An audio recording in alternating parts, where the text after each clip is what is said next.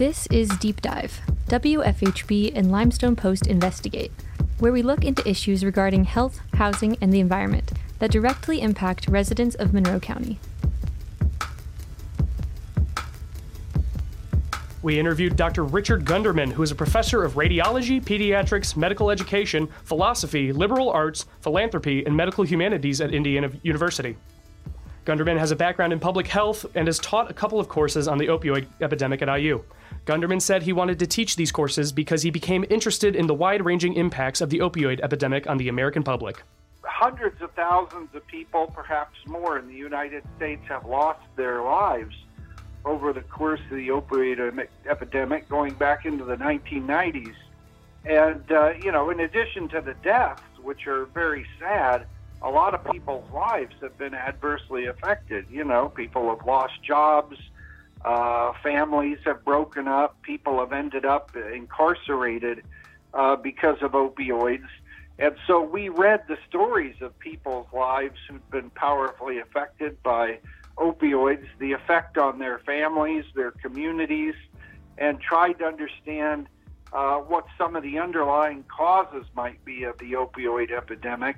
Uh, you know, one would be doctors prescribe too many opioids, but another one might be that many of us Americans felt that something was missing in our lives, you know, that there was a kind of gap or, or absence in the lives we were leading and some turned to opioids in an attempt to fill that hole. And I think that that turns out to be a bad idea in just about every case. Gunderman said that his interest in the opioid crisis stemmed from reading several books that outlined how the epidemic impacted communities across the country. Yeah, I would actually commend a couple of books, uh, one of which I think devotes about three chapters to Muncie, Indiana. But uh, those books are Dreamland and I think the least of these, uh, both by Sam Quinones, a, a journalist who first got interested in the so-called black tar heroin epidemic, uh, heroin being supplied by uh, certain areas of Mexico uh, to users in the United States. And then the second book, uh, the least of these, focuses on the more recent problems of uh, uh, of new opioids like fentanyl that are hundreds of times more powerful than morphine, and then drugs like methamphetamines to try to understand, you know, what is it about us Americans in the late 20th century and early 21st century that might make us susceptible to those kinds of drugs. Because as you know, uh, the opioid epidemic is to an amazing extent an American phenomenon. Uh, certainly, you have you know opioid users and and addicts in other parts of the world, but it is, seems to have hit our country particularly hard, and it, it really hit the Midwestern United States particularly hard. I think uh, leaders in opioid deaths per capita included states like West Virginia and uh, Ohio, and uh, particularly the western half of Pennsylvania. And unfortunately, Indiana is a state that was hit relatively hard by uh, the opioid epidemic as well. So one thing I admire about Sam Quinones's books is that he doesn't just focus on, you know, public health statistics, uh, the number of opioid prescriptions written, or the number of people who show up in emergency rooms with opi- uh, opioid overdoses, or the numbers of people who are dying uh, from them. But he also thinks a lot about the individuals uh, who become addicted to opioids and uh, you know, as I say, its effects on their families and communities. And he does so, I think, in a, a di- dispassionate way. Certainly not looking to condemn such people, but I think also in a way that uh, helps us at least understand more deeply the challenges people are facing in life that might predispose them to opioid addiction. He touched on some of the potential root causes of the opioid crisis and why it adversely affected the Midwest in particular. One of my colleagues at Riley Hospital for Children is from Portsmouth, Ohio, which is the town in southern Ohio uh, where Dreamland is set, that first book I mentioned. Mm-hmm. And, uh, you know, that was once a thriving part of the industrial belt of the United States, but in the 60s and 70s, a lot of jobs were lost. Industries left town. uh, you know, people became unemployed. And, uh, you know, it wasn't so much that they couldn't put food on the table because I think social welfare programs in many cases uh, help to keep people alive, so to speak. But, you know, let's face it, work uh, is an important source of meaning in people's mm-hmm. lives. Uh, and when you don't have a job, you have a lot of time on your hands. You're not seeing the people, your colleagues that you normally see at work. Uh, these days, with things like cell phones and social media, uh, you know, we're probably spending more time alone than uh, we used to. And I think uh, Quinones, the author of Dreamland, uh, concludes that really one of the principal causes of the opioid epidemic was probably widespread loneliness. As I say, people with a kind of absence in their lives, a, a gap that they didn't know how to fill. You know, they didn't have work anymore. They maybe uh, social institutions like, say, churches or civic organizations were in decline. Um, you spend a lot of time by yourself. You know, some people find themselves, I don't know, drinking a lot of beer or turning to alcohol in one form or another. But at least at that time, a lot of people were turning to opioids. And the big difference, well, there are many big differences, but one big difference between those two is that, uh, you know, no doctor is going to prescribe a beer or mm-hmm. a, a shot of whiskey. But beginning in the 1990s, doctors began prescribing opioids in, in much uh, larger numbers. And, you know, it turned out that some small percentage of people who, for whom opioids were prescribed for whatever reason, discovered that they liked opioids and uh, kept taking them to the point they became addicted. And unfortunately, one of the proper, properties of opioids is that people who take them regularly develop tolerance, you know, where they need a, a higher dose to avoid getting withdrawal symptoms. So over time, people are using more and more opioids, which of course are fairly expensive and uh, you know you have a whole illicit market spring up both around prescription drugs drugs we've all heard of like say oxycodone and uh, also illicit forms of opioids like heroin and, and fentanyl and so forth the opioid epidemic has impacted large demographics across the U.S. Gunderman provided a breakdown of various segments of the population that the crisis has affected. Boy, that's a really complex subject, but let me give two examples of demographics that appear to be more susceptible to opioid addiction, and one is adolescents. So, young people, you know, you might have a high school cheerleader or a football player, let's say, who's injured, and, uh, you know, a back injury, a shoulder injury, and a perfectly well meaning physician in the emergency room or, you know, the family practice office knows that opioids can be pretty effective for uh, acute pain, you know, pain that has developed suddenly and we think is going to go away in, mm-hmm. a, in a matter of days or weeks. So they prescribe opioids. And uh, for whatever reason, adolescents uh, seem to have somewhat increased propensity uh, to become addicted to them. And I, I suspect that might be because at least many of us in adolescence, uh, you know, our brains haven't fully matured, it seems like that occurs around age 25. Uh, so we may be more susceptible to, to new influences we're subjected to. But another factor would be uh, that we, you know, maybe don't have life figured out quite as much as somebody in their 20s and 30s. And, you know, if, if these opioids help to relieve some anxiety or, you know, make it possible to get to sleep easier, uh, we may, may tend to become reliant on them. And then another group, and you know, this is painting with very broad brushstrokes, mm-hmm. but another group that seems to be more susceptible to opioids is uh, women. Mm. And again, why might that be true? But you know, women tend to report chronic pain at higher levels, and uh, uh, another factor may simply be that women are more willing to admit that they have a problem with opioids because, of course, a lot of this data is derived from surveys. And, you know, it's possible that men are less willing to admit that they do have such a problem, you know, that they d- developed kind of a, a dependence on those medicines or drugs.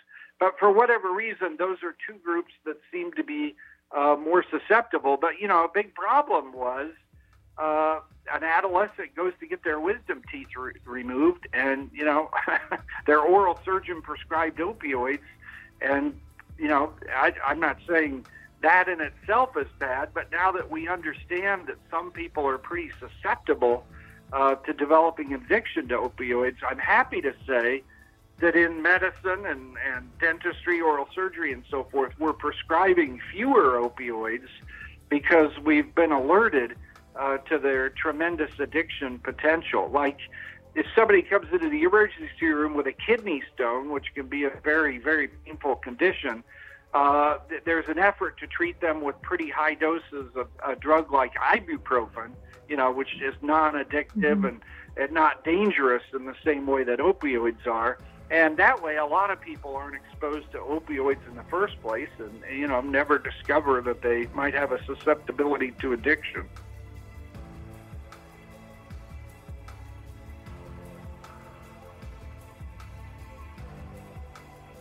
He explained that back in the 1990s, the medical field didn't know how harmful opioids could be to patients, and shared how they came to prescribe opioids so frequently was due to a push to treat a patient's pain as if it were a vital sign. We didn't understand how hazardous these drugs are back in the 1990s, and in fact, there was a pretty well coordinated effort by companies that market opioids Perhaps the most uh, best known example being Purdue Pharma. By the way, Purdue Pharma has nothing to do with Purdue University, except they share the same name. But, you know, Purdue Pharma was reaching out to pain specialists and other kinds of physicians trying to get them to prescribe more opioids. And we ended up in a very uh, regrettable situation in medicine we're the organization that accredits U.S. hospitals, you know, that says, hey, you're a good hospital, you're eligible for reimbursement for health care by the federal government and so forth. Uh, the organization that does that actually, around the year 2000, decided that we should regard pain as the fifth vital sign. You know, vital signs are things like pulse rate, breathing rate, blood pressure, temperature. Well, they wanted to add pain as the fifth vital sign and basically said any patient who comes into the hospital, uh, their pain needs to be evaluated.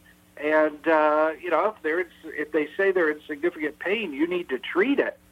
So all of a sudden, a lot of doctors and hospitals uh, were were assessing pain a lot more.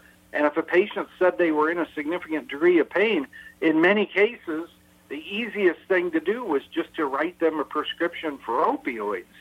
And you know that that may be a kind of shortcut in some cases. Maybe we should try and understand more deeply uh, the degree of the patient's pain, the nature of their pain, what's making it hard for them to cope with the pain. You know, if there's something else we could do about the pain other than prescribe an opioid. But back in the 1990s and early 2000s, many healthcare professionals found it easier just to go ahead and prescribe the opioid. You know, patients are happy; they've gotten a drug they can't get for themselves in the uh, pharmacy. Uh, you know, the physician can move on to the next patient. Everybody can tell the hospital and the people who accredit hospitals uh, that you know they they did just what they were supposed to. But mm-hmm. I think you know again that sort of shortcut uh, to solving the problem quickly, I think ended up putting a lot of patients in a very vulnerable and uh, really dangerous position. And of course, many lives were ruined and people lost their lives because they they started taking opioids. Gunderman shared how some individuals who have become addicted to their prescribed opioid medication might turn to using illicit opioids from unregulated sources once their prescription has run out again, there are many, many, many different stories, and I don't want to claim they all have uh, the same theme, but you know, basically, let's say I'm prescribed oxycodone because I've got terrible low back pain, or you know, I just had dental work. Pretty soon, I become addicted to oxycodone. Uh, my doctor says, "Gee, I worried you might develop an addiction. I'm not going to prescribe any more of this." Well, maybe I go to another doctor, or maybe I start going to a number of different doctors and hospital emergency room, but perhaps eventually I'm not able to get that prescription uh, again. So then I turn to illicit drugs that are available on the street. And of course, at one point, you could buy heroin more cheaply than you could buy oxycodone. So a lot of people began uh, getting their fix, so to speak, or you know, sustaining their their addiction, avoiding withdrawal through the use of illicit drugs. And uh, you know, for a while, uh, uh, you could be fairly confident about the amount of the drug you were purchasing.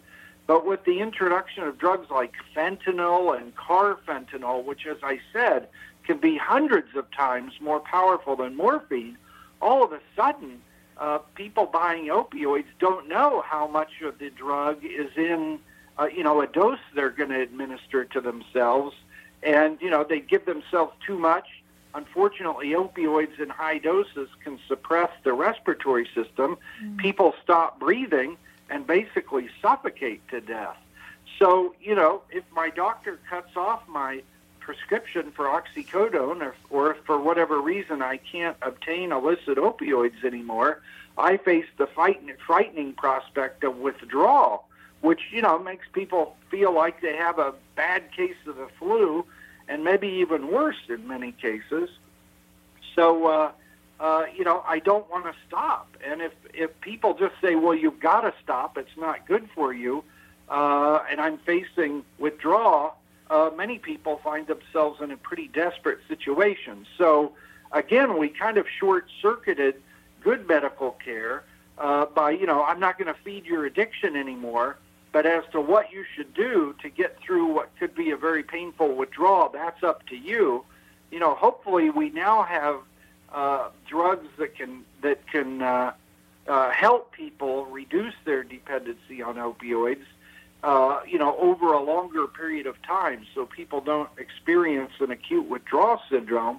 But, you know, again, that's, that, that's an important thing, but it may be too superficial. In many cases, we need to ask ourselves, well, what was wrong with my life in the first place? What was I missing in the first place that made me susceptible to opioid addiction? Maybe what I need in addition to drug treatment is, you know, job training uh, or uh, you know uh, somebody to give me a good set of clothes so I can go for job interviews, or you know uh, somebody to help provide child care so I can be out of the house uh, for a number of hours each day and, and hold a job. And we just tried to treat a drug problem as purely a drug problem. And, you know, no drug problem is ever a simple drug problem. There's always a much more complex story behind it. And uh, we doctors and other healthcare professionals need to be reminded of that from time to time. We're so used to prescribing medications, uh, but sometimes, you know, people need uh, the help that, let's say, social workers provide, or maybe even the chaplains provide. But it, it's not the case that we doctors always have the answer.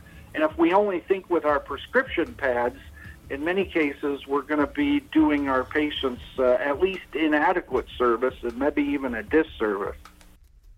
When asked what he thinks the settlement funds should be used for, Gunderman said that there is not one solution, but we need to address the root causes of this epidemic, not just the symptoms. I think one thing we need to recognize is that each uh, person who struggles with addiction, opioid use disorder, uh, each person's story is somewhat different, and there's simply not a one size fits all solution. And I further think that we can't again treat this drug problem as simply as a drug as a simple drug problem. You know, when will we learn that a drug problem is never simply a drug problem? Uh, we really need to help people. Uh, if Sam Quinones is right, we need to help people with the problem of loneliness with the problem of purposelessness. How can we help people uh, who, who've lost part of the purpose in their life? You know, maybe they've lost their job, maybe their children have grown up and moved away, maybe they've gotten a divorce. Who knows? But how can we help people dealing with things like uh, loneliness and a sense of purposelessness uh, recover a sense of purpose and become re engaged more deeply with other people? And you can certainly do things with money. Uh, you know, good rehabilitation programs and so forth. But uh, probably what we need in part is simply to try to build better communities. And you know, money money's useful. Maybe we can buy new nets for the basketball court, you know, or buy some supplies for an art and crafts course or something like that. But I I think the problem isn't primarily a financial one. It's primarily a one of of restoring the vitality of, of neighborhoods and communities so we feel more connected to each other. And ideally, uh, those of us who want it can find uh, work to do outside the home, you know, which in some cases may be volunteer work. Again, it's not always necessary to be paid, but I need to wake up in the morning knowing somebody's counting on me, uh, that this day has some purpose. And uh, unfortunately, there are a lot of people in our midst for whom that that that's not the case, at least at the moment. But he once asked Mother Teresa, uh, you know, now Saint Teresa of Calcutta. This was decades ago, but she was asked, uh, you know, Mother, what can I do to promote world peace? Her answer was, go home and love your children. Um, we need to remember that uh, we can all do something. You know, none of us can appropriate a billion dollars for a drug rehabilitation program, but we can all do something in our own families, in our own neighborhoods. You know, we could, I don't know, lead a troop of Boy Scouts or Girl Scouts or coach a youth soccer team or uh, uh, teach Sunday school. You know, I, the, the number of possibilities is almost endless, but there's something each of us can do to help to rebuild our communities and, and my feeling is that's addressing the real root cause of something like the opioid crisis, which is, you know, a sign or a symptom, as we would say in medicine, uh, that something's wrong with our with our communities, with the social part of our lives, and uh, I, I think it's it's a mistake to think this can only be solved in Washington or you know by the people at the National Institutes of Health or Centers for Disease Control each of us can make some small contribution uh, to, to, rebuilding our communities and helping to prevent uh, this sort of thing from happening to other people. Gunderman also said that the solution to our overdose epidemic is not going to be found in a prescription book. He suggested that to help make national societal changes to address addiction disorders, we need a local focus. I think the real solution to that problem is uh, what I might call vitamin L, a word that physicians and other health professionals tend to use uh, very rarely. You know, we've got vitamin A and B and C and D and K and so forth. But uh, I would like to suggest there's also a vitamin L, a word not commonly heard in medicine, but that word is love. If we could, it sounds crazy, but if we could uh, get to know one another better and love one another a little bit more, I think we would go a long way, not only to addressing problems like the opioid crisis, but you know, addiction crises in general, things like what we used to call alcoholism, and other big social ills that we're afflicted with today. For example, the, the problem with firearms and violence in general if we could cultivate a little bit more love in our relationships, our families, our neighborhoods, our communities, you can't do it nationally or internationally. Uh, you know, you could wish that were true, but while you're thinking globally, act locally, you know? Do something in the sphere of your own daily life. And uh, if enough of us would do that, I think we could make a real difference. WFHB News interviewed Executive Director of the Indiana Recovery Alliance, Nick Voyles, last year. Voyles said the key to keeping people who use drugs meaningfully connected in their communities is to treat every person, regardless of their circumstance or condition, with dignity and respect. You know, people who use drugs are live in a constant state of stigma and shame, and uh, there's not too many places they feel safe or can be safe at. What we do at the Indiana Recovery Alliance is we offer them a place to have a little bit of love and a little bit of dignity. So a person comes in and know, they come and get our services, and maybe they've had a horrible day. Maybe the world's just, you know, laid one on them. They know that when they come there for one small moment, you know, they get dignity dignity, love, and respect. That might be in the form of a hug. That might be in the form of a cup of water, some kind words. You know, and we working there have to think that with this current global pandemic that we're under, that we might not see that person again. That this might be the last point or the last place they receive the love and dignity that they so deserve from anyone. It's been a point of pride, you know, coming from lived experience uh, in drug use in my own life. I feel like for once I can give back a little love that they so deserve. You know, people who use drugs are vibrant, beautiful people.